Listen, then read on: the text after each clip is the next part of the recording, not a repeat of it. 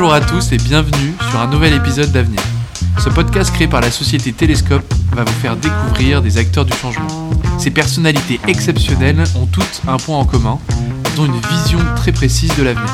Ces hommes et ces femmes sont visionnaires dans leur société, leurs idées et leurs projets. Dans ce podcast, nous allons donc décortiquer leur parcours personnel et professionnel, leur histoire, mais aussi et surtout essayer de comprendre comment ils comptent changer demain. Bonjour à toutes et à tous. Aujourd'hui, dans notre podcast, euh, nous allons accueillir David Melopena. Donc, bonjour David, comment allez-vous? Bonjour, ça va, merci. Nous allons en apprendre un peu plus sur David, son histoire, son parcours et bien sûr sa vision de l'avenir. Euh, Est-ce que vous pourriez d'abord vous présenter pour celles et ceux qui ne vous connaîtraient pas en quelques mots? Donc, moi, je suis le président de la société vendezvotreMaison.fr. Euh, c'est une société qui a été créée en mars 2007, euh, où on fait de l'achat et de la vente immobilière partout en France. Euh, on, achète, on achète directement des biens aux particuliers. Très bien. donc, on va aller plus en détail dans votre activité. Si je ne me trompe pas, vous faites de, de ce qu'on appelle de l'e-buying immobilier Tout à fait. Tout à fait. Super. Bah, écoutez, on va, on va en parler plus en détail, mais d'abord, on va un peu faire un bond dans le passé. Donc, est-ce que vous pouvez me parler de votre enfance euh, Quel enfant étiez-vous quand vous étiez petit Où est-ce que vous avez grandi? J'ai grandi à Creil, dans l'Oise. Euh, mon enfance, euh, j'ai très très tôt travaillé, puisque très jeune, mon père était entrepreneur en maçonnerie. et donc, j'ai passé énormément de temps à, soit l'aider, soit à travailler sur les marchés, à vendre des fruits et légumes, des jeans. Mmh. voilà, j'ai j'ai dû toujours, euh, toujours travailler en réalité, euh, même pendant mon enfance. Quand vous étiez jeune, du coup, est-ce que vous avez, vous, avez fait, vous avez fait des études ou vous avez directement travaillé? Jusqu'au bac, jusqu'au baccalauréat que j'ai obtenu, mais c'est effectivement ensuite j'ai démarré euh, un BTS profession immobilière en alternance. Mhm. Et un an après, en fait, j'ai créé ma première agence immobilière, que j'ai fermée d'ailleurs, que j'avais seulement 21 ans. Euh, quand je l'ai créé. Euh, moi, j'ai commencé à travailler dans l'immobilier en 1999 à 19 ans. D'accord. Ah oui, donc vous avez, en fait, vous avez euh, eu une sorte de, de passion et d'intérêt pour l'immobilier assez tôt. C'est ça. En fait, mon père était, était dans le bâtiment. Donc, au départ, je pensais que je serais également dans, dans les métiers du bâtiment. Et puis ensuite, ensuite finalement, je me suis orienté sur, sur l'agence immobilière. Donc très très vite, hein, puisque moi, j'ai toujours fait que, que ça, que de l'immobilier finalement depuis, euh, depuis mes 19 ans. Et qu'est-ce qui vous passionne dans l'immobilier? Qu'est-ce qui, qu'est-ce que vous aimez? C'est difficile à dire comme ça. C'est, c'est quelque chose que, qui transpire de, chez moi depuis, depuis toujours. Donc, euh, euh, ça, fait vraiment partie de, ça fait vraiment partie de moi. l'univers finalement de, de, la maison, de la construction, j'ai toujours baigné dans, dans ça. Et en fait, pour moi, c'est ça me paraissait très naturel finalement d'être dans, dans, ce milieu-là. Mhm. Aujourd'hui, vous êtes chef d'entreprise et au final, vous, avez commencé comme ça depuis le début. On va parler de Vendez votre maison, justement. Est-ce que vous pouvez nous présenter votre entreprise? Oui, alors c'est une entreprise, donc, comme je vous disais au départ, qui a été créée en mars 2007. On était, euh, on était deux dans un, dans un bureau. Euh, en septembre 2008, on a connu euh, tout de suite la crise immobilière. Euh, donc, on achetait déjà à l'époque euh, plutôt des ensembles, plutôt des ensembles immobiliers. Euh, et puis, pendant, pendant cette crise, on a, dû, on a dû faire face à un ralentissement du marché et on a appris à, à vendre très, très rapidement nos opérations et en tout cas à trouver des solutions pour le faire. Aujourd'hui, la société vendezvotreMaison.fr euh, s'est agrandie. On est une petite vingtaine de personnes. Euh, on a des bureaux, on a deux bureaux euh, dans l'Oise. Euh, on a pour le moment un bureau en Ile-de-France et on devrait en ouvrir un à la rentrée de septembre, un, second. Et on vient d'ouvrir également un bureau en Provence-Alpes-Côte d'Azur, dans le, Var, sur Saint-Raphaël.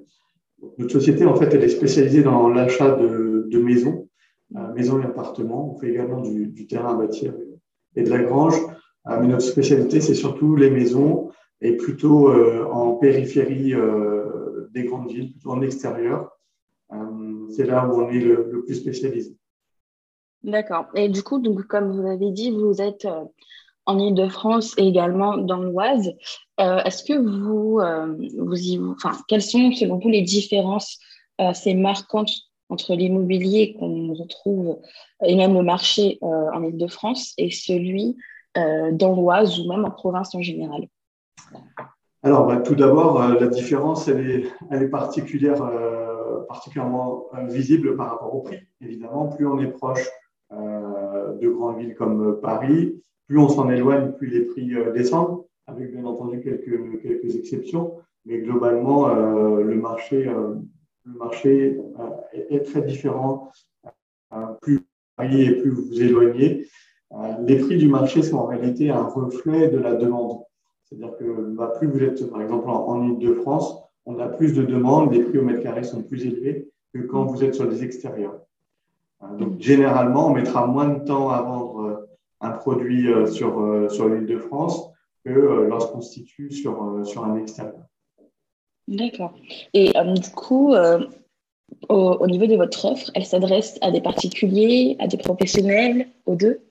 Peut s'adresser aux deux. Aujourd'hui, on est principalement contacté par, par des particuliers qui ont un projet, soit une, une urgence à, vendre, soit différents projets, mais dans lesquels il faut effectivement trouver une solution rapide pour, euh, pour procéder à la vente. D'accord.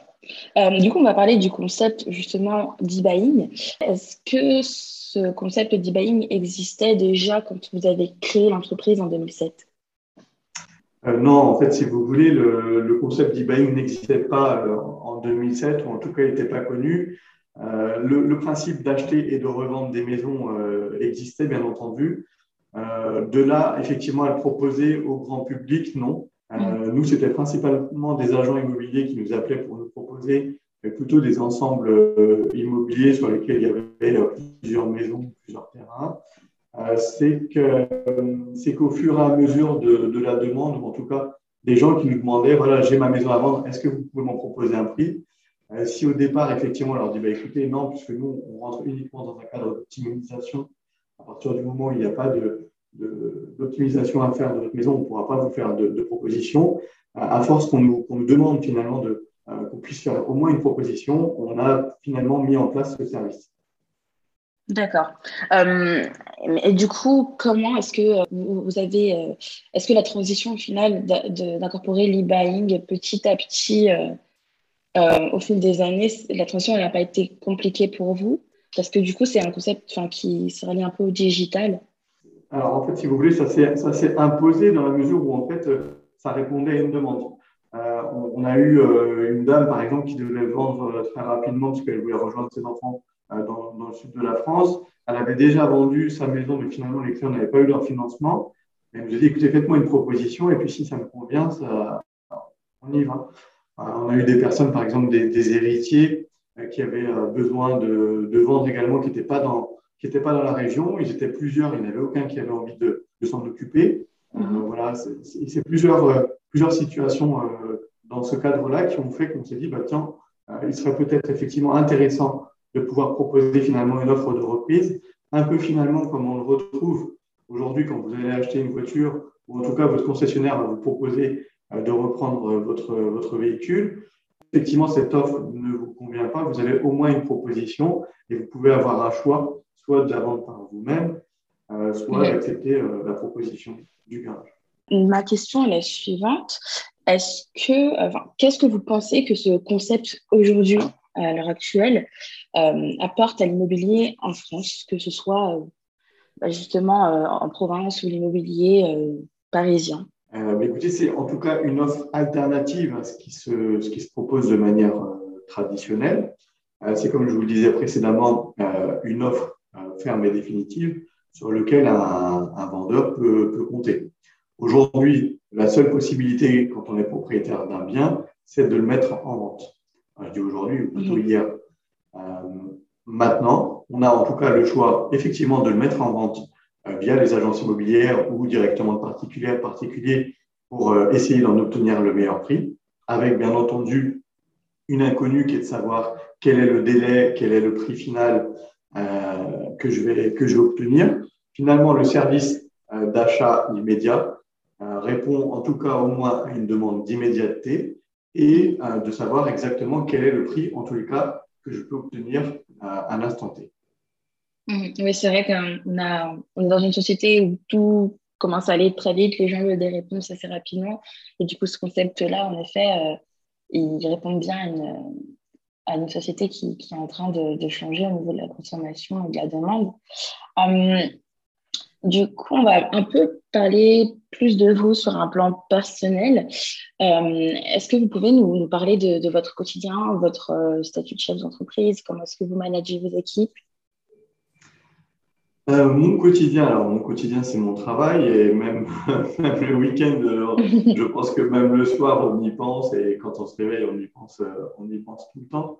Alors, en tant que chef d'entreprise, alors moi, c'est vrai que je suis chef d'entreprise depuis que j'ai 21 ans, j'en ai 42 aujourd'hui. Mhm. Euh, je vous dis, je, gère une, petite vingtaine de, personnes, euh, mais en termes de management, je crois qu'on est sur quelque chose finalement euh, d'assez peut-être dans l'air du temps, où en réalité, on recrute des gens qui finalement sont très, très autonomes et savent mhm. eux-mêmes gérer leur, leur journée ou leurs activités. Oui, je vous en prie. Pardon, excusez-moi. Non, allez-y. J'allais vous demander justement, parce que ce qui est très intéressant, c'est que vous avez été chef d'entreprise à 21 ans et 20 ans plus tard, enfin, qu'est-ce que, comment votre vision euh, de chef d'entreprise, de, l'entreprise en général, a, évolué Est-ce que vous êtes arrivé euh, chef d'entreprise à 21 ans avec une vision euh, des, je sais pas, des stéréotypes, des attendus, et qu'aujourd'hui, je sais pas, est-ce que c'est totalement différent ou, ou ça s'est construit au, au fur et à mesure du temps? Bah, si vous voulez, il y a une grande différence effectivement quand j'ai créé ma première entreprise à 21 ans et aujourd'hui. Quand vous créez votre entreprise à 21 ans, moi j'avais commencé à 19 ans en alternance. J'ai pas, j'étais pas un mauvais commercial, mais ni le meilleur. Et euh, vous vous retrouvez euh, gérant d'une entreprise avec des tonnes de papiers qui vous arrivent que vous ne comprenez pas, euh, l'URSSAF, euh, enfin bref, différents documents. et là, vous êtes complètement submergé à 21 ans. 20 ans plus tard, vous, tout ça, c'est tout est naturel. En fait, vous avez mis en place une organisation et vous gérez plus ce type de ce type de choses. vous savez finalement où vous devez vous placer en tant que chef d'entreprise, où vous, vous êtes bon, et laisser finalement les autres faire de leur chacun dans leur domaine. quand vous ouvrez, que vous commencez à 21 ans, vous voulez tout faire et vous êtes mmh. complètement submergé par par tout ce qui se passe et vous comprenez, euh, vous comprenez pas bien parce que finalement, il euh, n'y a rien qui vous prépare, euh, qui vous prépare à ça. Je me rappelle à l'époque, j'avais même un, un, employé qui avait peut-être 20 ou 25 ans de plus que moi. Et mhm. j'étais pas prêt à gérer, à gérer comme quelqu'un comme ça qui était beaucoup plus âgé, finalement, qui avait plus d'expérience que moi. Oui. et aujourd'hui, c'est plus, c'est plus, c'est plus le problème parce que vous savez que certaines personnes sont meilleures que vous dans certains domaines. Euh, et tant mieux. Et vous, par contre, vous savez, vous avez une certaine assurance euh, sur, euh, sur la manière, en tout cas, de faire votre métier. Et, personne, ne, personne ne le remet en, cause, puisque de toute façon, l'entreprise aujourd'hui existe depuis 15 ans. et elle est quasiment en constante, en constante progression sur ses activités. Et si, par exemple, demain, il y a justement un jeune de 21 ans qui, comme vous, souhaite devenir chef d'entreprise dans l'immobilier, quel conseil euh, vous lui donneriez? Puisque vous, justement, vous avez toute cette expérience et aujourd'hui, euh, vous, vous en êtes très bien sorti, vous avez réussi. Quel conseil je peux lui donner? Euh, bah Déjà, le premier conseil que je peux lui donner, c'est déjà de, travailler un certain temps dans, dans, dans l'univers où il veut aller. Hein, si c'est euh, l'agence immobilière ou si c'est euh, euh, chez, une autre branche d'activité de, de l'immobilier, c'est déjà effectivement de, de passer par un, par un certain nombre d'étapes en, tant que, en tant que salarié. Alors aujourd'hui, c'est vrai que ça s'est beaucoup facilité, hein, notamment dans l'univers de l'immobilier avec les, mandataires. donc c'est vrai que c'est aussi, une, aussi une possibilité mon premier conseil, effectivement, ce que je, que je pourrais donner, c'est de pouvoir déjà commencer à travailler en tant que euh, pour, pour un agent, euh, un agent physique, euh, et après de, se, de se lancer. Mhm. J'avais une question qui me trottait en tête, puisque votre entreprise a connu quand même la crise financière de 2008, la crise du Covid. entre, ces, entre ces deux événements, selon vous, quelle a été la période la plus difficile et celle qui vous a finalement donné le plus de leçons et vous a aidé à plus, aller de plus vers l'avant Alors, ce sont deux événements complètement, complètement différents, mhm. même si effectivement, dans un premier temps, on a voulu gérer la crise du Covid comme on a géré la crise de 2008. En 2008, en septembre 2008, pour vous raconter un petit peu, euh, plus rien ne se passe, c'est-à-dire qu'on n'a plus, euh, on plus vraiment d'acheteurs, en tout cas très peu, euh, sur le marché, et on se retrouve avec peut-être à l'époque une trentaine d'opérations, si je puis dire, sur les bras. Donc, notre premier réflexe était de se dire, bon, il reste quand même un, un niveau de transaction qui est beaucoup plus faible qu'avant. Il faut que s'il y a des maisons ou des appartements qui se vendent, ce soit des nôtres. donc, compte tenu de, de, ça, on procède à des baisses de prix pour écouler euh, petit à petit notre stock. Finalement, la crise de 2008 dure que quelques mois en réalité. Euh, elle dure très longtemps dans, le discours médiatique, euh, mais très rapidement, en, 2009, l'immobilier repart et donc les opérations se font très bien. On a un discours qui est de crise immobilière. De ce fait-là, c'est plus facile de négocier des prix, des prix d'acquisition. Euh, et, malgré tout, il y a plus d'acheteurs, donc les transactions sont beaucoup plus faciles. Mhm. La crise qu'on vient de connaître en mars 2020, elle est assez terrible parce que euh, c'est euh, aussi bien des crises économiques, on avait déjà entendu parler, on en avait connu une, une crise sanitaire où finalement tout le monde doit rester chez soi. En toute objectivité, je pensais que c'était un peu la fin de tout à ce moment-là. Donc quand on reprend les activités de mémoire, je crois que c'est deux mois et demi plus tard, euh, au mois de mai. Euh, même euh, schéma, on se dit voilà, on ne sait pas ce qui va se passer. On a cette fois-ci une centaine d'opérations, je crois 120 produits en, stock. et donc là, je demande à mes équipes d'arrêter d'acheter et d'écouler. Mhm.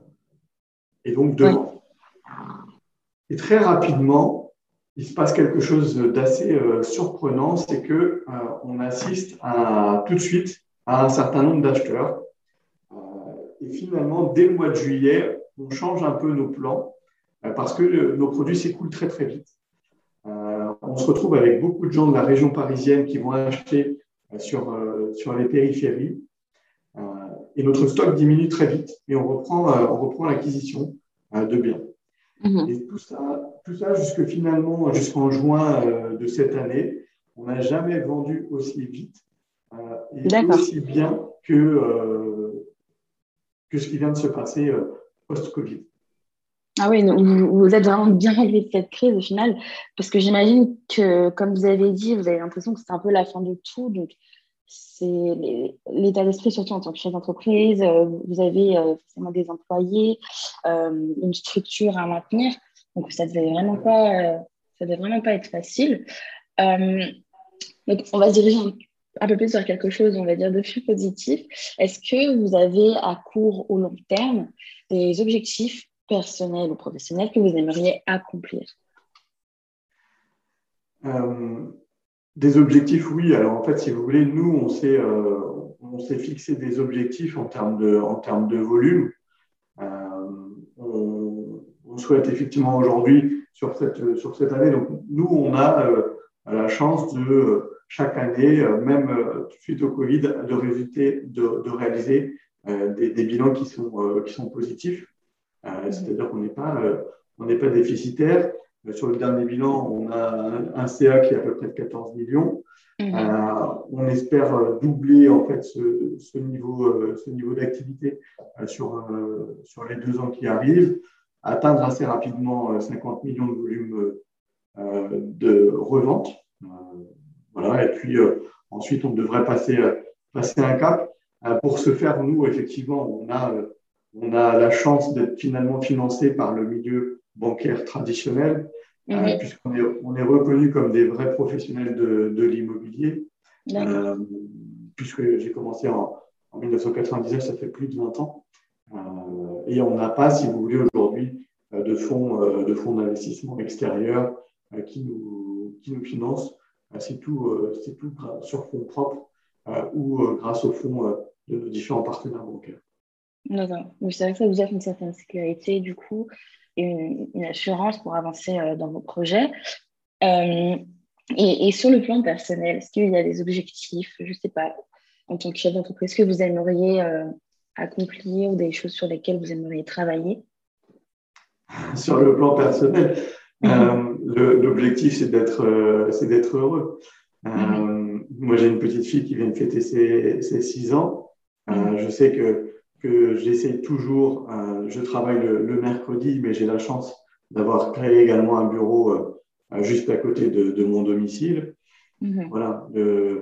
si vous voulez, il y a quelque chose aussi que j'ai compris au, bout de toutes ces années. J'ai vu beaucoup de, beaucoup de choses dans l'univers de l'immobilier, des concurrents arriver, des concurrents partir, euh, des gens qui peuvent vous, vous critiquer et puis au final qui sont, qui sont plus là ensuite.